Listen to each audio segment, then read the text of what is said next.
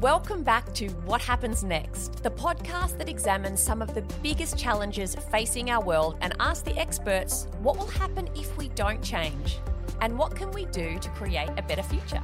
I'm Dr. Susan Carland. Keep listening to find out what happens next.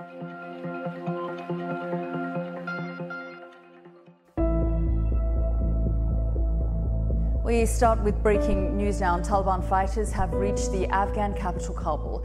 Some reports say they've begun entering the city, but a spokesman for the militants said that they'd been told to wait. As police officers and security officials abandoned their positions, the Taliban urged people to stay calm. We want uh, to avoid bloodshed and to destruction uh, to uh, properties of the people. This week, we're departing a bit from our usual format to tell an international story in full. So I had to choose that I will stay in Afghanistan, I will stay in my homeland, but will not have any right, any future. I remember I became so distressed when we got news that our first group of five were being beaten by the Taliban and no one was going out to reach them. In August 2021, after 20 years of occupation, the US military departed Afghanistan, leaving the country in the hands of the Taliban. While many headlines at the time focused on the American military's failure, the real stories were human ones. Afghan citizens were gripped by devastation and fear for their country, their political freedoms, and their human rights, especially the rights of women and girls. The Taliban's original rule in the 90s was marked by a brutal approach. With their resumption of power, champions of women's rights and gender equality began to fear for their lives and for their families. Today, on What Happens Next, we'll discuss what the new regime means for women and girls. You'll also hear a harrowing story of the emergency evacuation that helped several young scholars and their families successfully flee Afghanistan for Australia.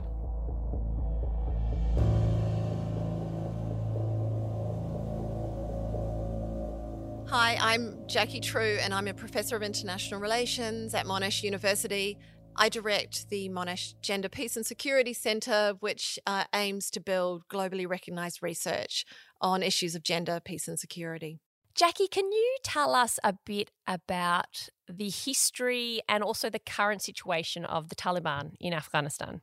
Well, the Taliban was government in Afghanistan prior to 2001. And in 2001, after the attacks on uh, the Pentagon and the World Trade Towers in New York and Washington, D.C., uh, at the hands of Al- the Al Qaeda network, the US, along with other allies, mounted uh, an intervention in Afghanistan because Afghanistan, uh, under the Taliban rule, was harboring the Al Qaeda network on, on its territory.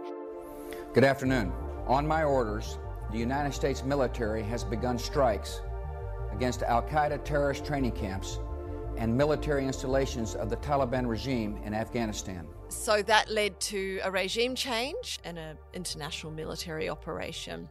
Ultimately, in 2005, the restoration of a constitution and uh, a transition to, to uh, a democratic uh, government. محترم حامد کرزی یک هزار و دوصد و نود و پنج رای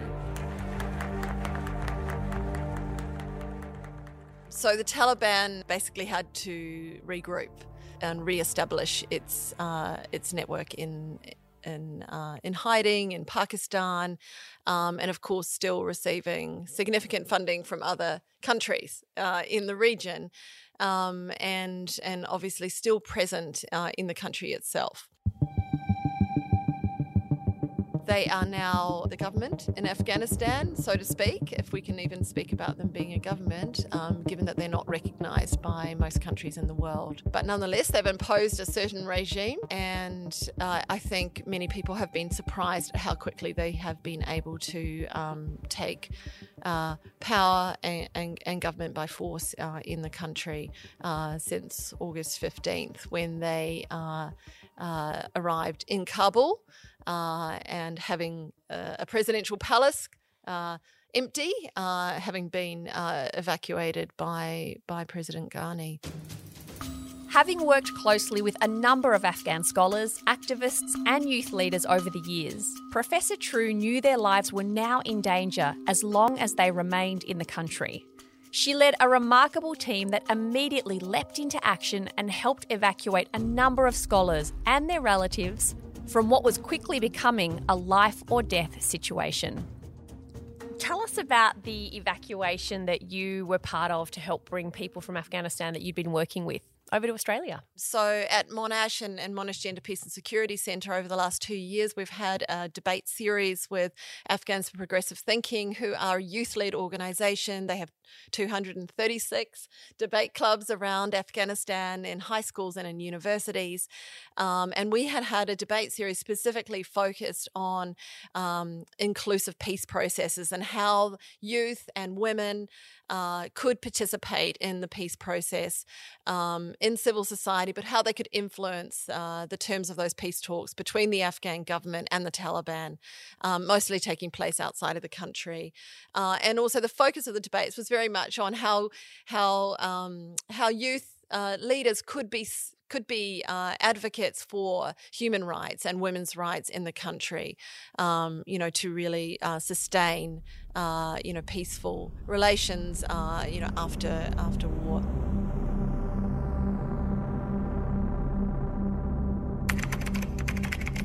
On the weekend, I think it was August 13th, I received a message from the director of the Afghans for Progressive Thinking, um, Muhammad Ajmal, and um, he said, you know, we, we've been really coping with the humanitarian crisis in Kabul. We're really worried. I don't think we can have our debate in a week's time. And it was quite dire. He's a very mild mannered guy, very tolerant, peaceful person, as anyone would be leading such an organization. Um, and I just thought it was a Saturday morning. I just thought, this is, this is it. This is it. Uh, at that moment, uh, on that day, uh, actually, I was living in Herat, one of the provinces of Afghanistan. Parisa Sekandari is one of the Afghan scholars who managed to escape the country. She recalls those crucial hours prior to fleeing. Uh, on that day, I was planning for uh, uh, a tournament. It was uh, for the uh, national competition for the university students. We were planning on that program with some of international colleagues, and we just we were talking about the security issues that we may face in national um, competition, national program. I never thought that after finishing the the meeting, I will receive a call that that Herat is under the control of Taliban and you, you will not have any competition, national competition, and nothing. So at that time, I really frozen that. I, I didn't think of uh, that it will happen this quick.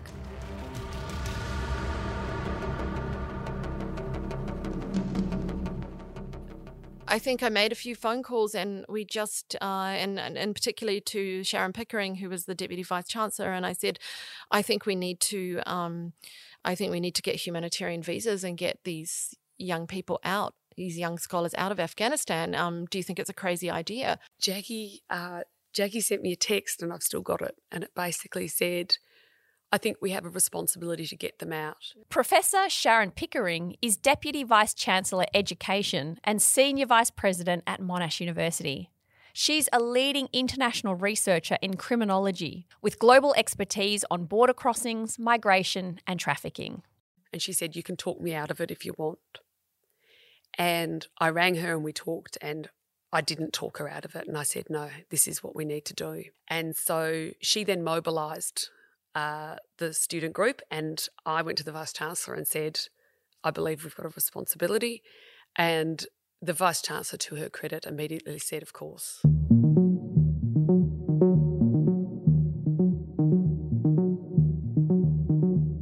We had to get them uh, emergency uh, evacuation visas, emergency humanitarian visas, and we had to get them to the airport.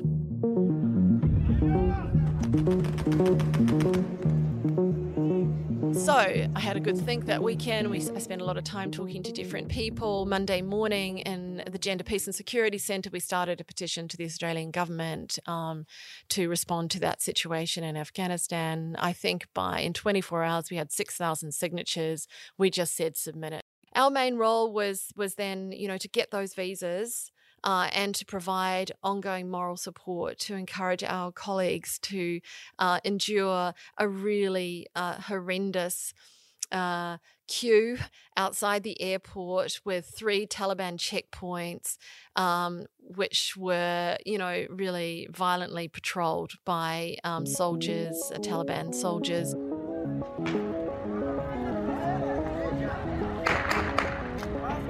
Do remember that the fall of um, Kabul happened much quicker than anyone anticipated. The likelihood there's going to be the Taliban overrunning everything and owning the whole country is highly unlikely.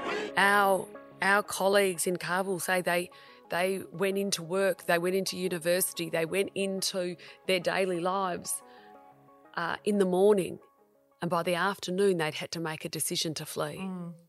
So the, the, the, that notion of how quickly it moved, uh, and all you know, something close to split second decisions had to be made, and then that window.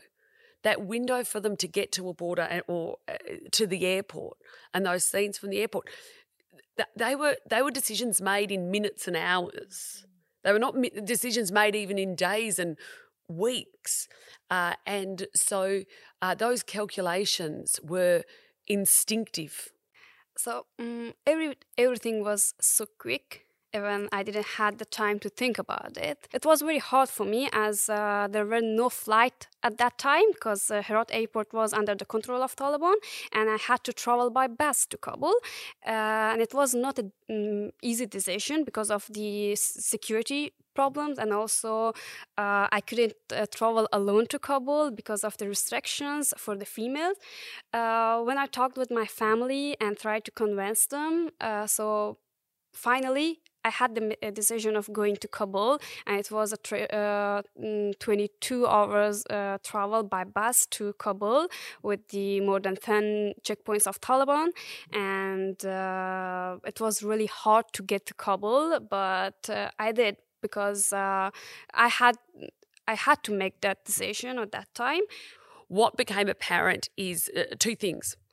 We had to get them emergency uh, evacuation visas, emergency humanitarian visas, and we had to get them to the airport. So Jacqui and the students worked on getting them to the airport, and myself and the team here, including you know government relations and my chief of staff, said, right, we'll work on the visas. So, of course, when you think about visas, you think, all right, we better go to the lawyers. We'll go talk to the lawyers.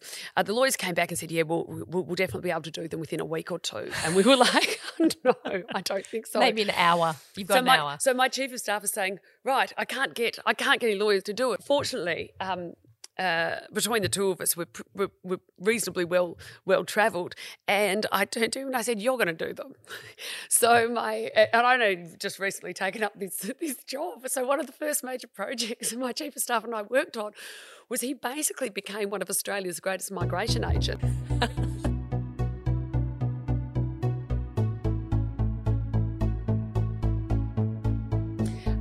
Then our students swung into action. And so basically, we then we connected with the ADF, who gave us advice on how to get people to the airport. Uh, and of course, the frustration was some countries were helping get their people to the airport, uh, and Australia was not in a position to do that. And so what they basically did is they said, right, here's the details. This is where they need to get to. You need to talk them through it. And basically, it meant that there was there were WhatsApp groups running to try and keep up morale because for most people who went to that airport, they spent usually three or four days and three nights in what could only be described as the most inhumane uh, conditions. And some of the group turned back because it was too hard. And that really deflated the team here because they wanted to keep going. I don't think any of us slept for that for, for the time that um, our scholars were uh, trying to get to, to Abbey Gate. Uh, you know, I think that uh, we there was actually a, there was a sleep schedule, mm. you know, of when people wake on uh, or not. You know, I had the the our students were incredible. You know, these are young people that we were evacuating. These are people in their early 20s and our students were there for them and they did not rest as they guided as they guided them out. Did you ever have a moment where you thought this could go really wrong? Absolutely. Absolutely. The whole time. I remember I became so distressed when we got news that our first group of 5 were being beaten by the Taliban and no one was going out to reach them. And so they were within sight of um, Defence Force officials from a number of countries. And they were four men and one woman in this first group that we were trying to, to we were trying to get through. And to have the messages coming through on WhatsApp saying we are being beaten and knowing that and being in those roles of interlocutor was just crushing, was crushing because people were dying in those lines and uh, we were desperate to get them through. We developed a uh, a kind of a division of labour. We had a schedule. We had um, different people on the WhatsApp channels. Um, we had about three different groups of Afghan scholars at that stage, uh, and we ha- always had two people on each of the channels. We had channels to the ADF, to the captains. We had channels to various other people, um, and uh, so it, we, we we actually had to act incredibly quickly. We had to do, in a way, I think it was the crazy thing, but the crazy thing is the normal thing to do in such a situation. Um, so, and uh, we were lucky because our last group really um, just was evacuated and on a flight, on an Australian flight to Dubai, um, within hours of the ISIS attack on mm. the Kabul airport. Mm. So there really wasn't time, and then there was simply a couple of hours later, the entire airport closed. Islamic State affiliate ISIS K claiming that it is behind the suicide blast, which killed more than 13 US service members and dozens of Afghans. What is your hope now that you have these amazing scholars from Afghanistan here in Australia? What's your hope that they'll be able to do to help rebuild Afghanistan from here? We can provide uh, a safe space and we can provide a platform for our Afghan scholars to have a voice um, and and to speak out about the situation in Afghanistan uh, and to be the strongest advocates they can in the international community, um, you know, for their fellow Afghan citizens um, and especially for Afghan women and girls. And we're doing that already.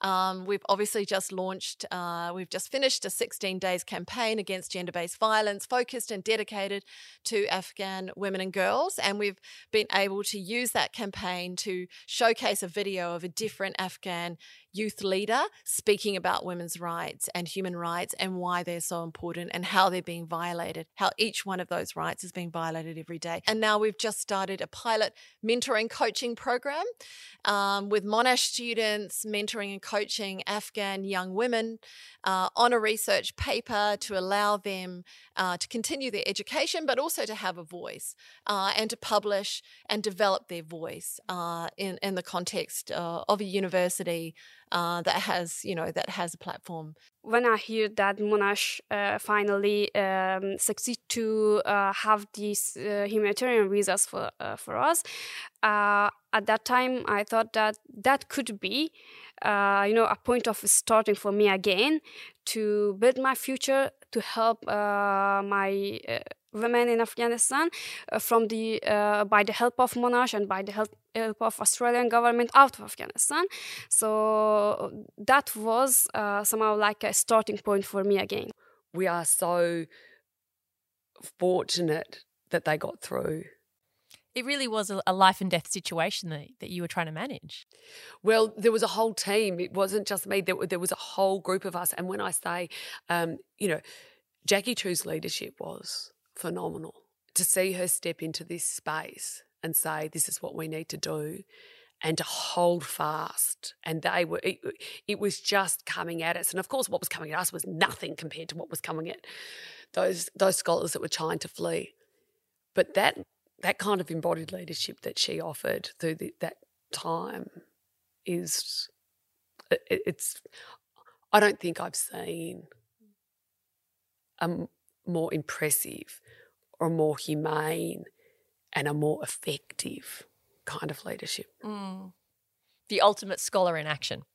It was incredible. And also, I would just say, you know, can you imagine being a 19 year old student? And once we knew everyone was on the plane, I, I pulled all the students and Jacqui together to do a debrief because of the areas I've worked in over my careers. You know, I'm very much aware that vicarious trauma is a very real and big thing. And these young Monash students, these brilliant Monash students, um, had lived every minute of this. And so we had this debriefing session, and it will forever stay with me, where our students were like, I'm just 19 and I live in suburban Geelong and I have, like, I'm not a political person. I don't know anyone and all the rest of it. And suddenly, here I was doing the messaging in the middle of the night to get these people through.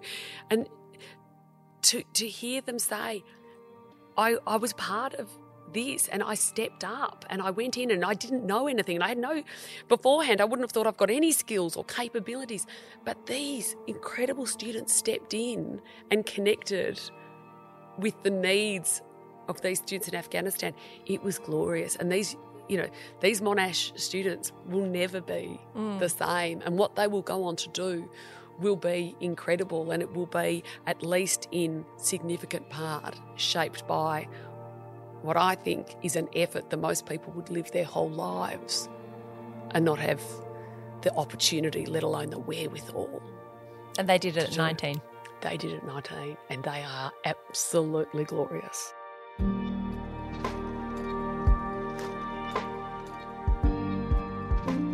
hope one day, uh, again, we will have what we had. Again, our women can raise their voice. Again, we could see uh, women leaders, women political leaders, women in universities and schools uh, who can who uh, have the right to dream again we could see and feel uh, the women in afghanistan their voice their knowledge their skills. And uh, i'm hoping uh, to see one day uh, again that afghanistan is living again.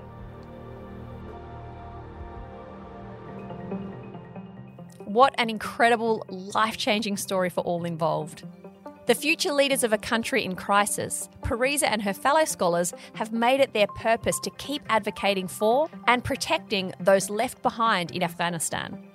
Thank you to all our guests for sharing their experiences. More information about their story and work can be found in our show notes. Next week, we'll continue to explore the situation in Afghanistan focusing on the crucial role of women in peacekeeping and international relations. What does the future look like? Find out on our final episode of this season on What Happens Next.